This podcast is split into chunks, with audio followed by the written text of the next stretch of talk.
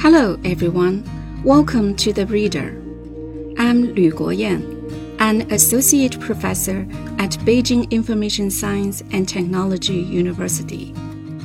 What I'm going to read for you today is selected from Create New Prospects for Chinese Literature and Art. This is part of the speech by General Secretary Xi Jinping at the opening ceremony of the 11th National Congress of China Federation of Literary and Art Circles and the 10th National Congress of China Writers Association on December 14, 2021. I hope that you will stand firmly on the side of the people and create an enduring epic about the people. Fundamentally, socialist literature and art are from the people, for the people, and of the people. The people make the progress and prosperity of Chinese literature and art possible. You should take a people centered approach, putting the people first. Their satisfaction should be the highest standard against which to judge the quality of your literary and artistic works. You should create more excellent works that meet the people's cultural aspirations, build up their cultural strength, and let the flowers of art and literature forever blossom for the people. People are the creators of history and of this era. Their individual struggles are bright chapters telling of their zeal for making history. When put together, they will form a shining epic. People are the wellspring of literature and art, and an inexhaustible source of nourishment and inspiration.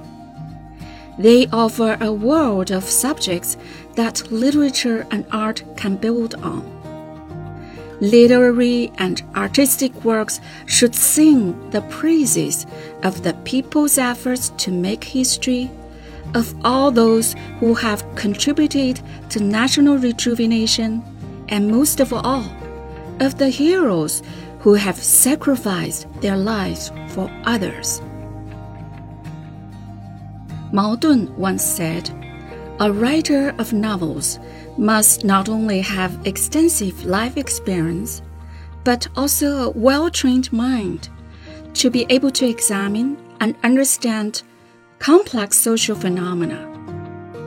The Russian writer Leo Tolstoy observed Art is not a handicraft. It is the transmission of the feelings that the artist has experienced. Life is the people, and the people are life. People are genuine and down to earth. They should neither be portrayed as fictional caricatures nor be ridiculed for fun. They must be treated with respect.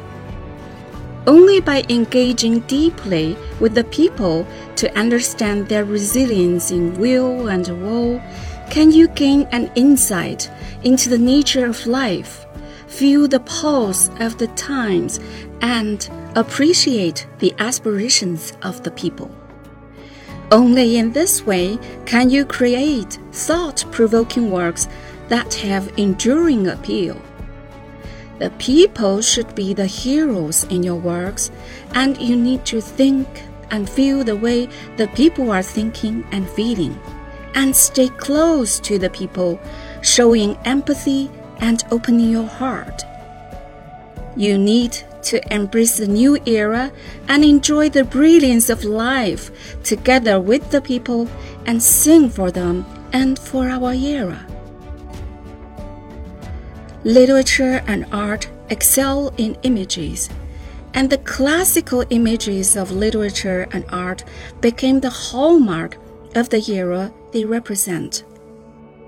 All aspirational and capable writers and artists should increase their ability to study and understand life, constantly exploring new phenomena and people who represent the spirit of our age. Literature and art should come from life and transcend it.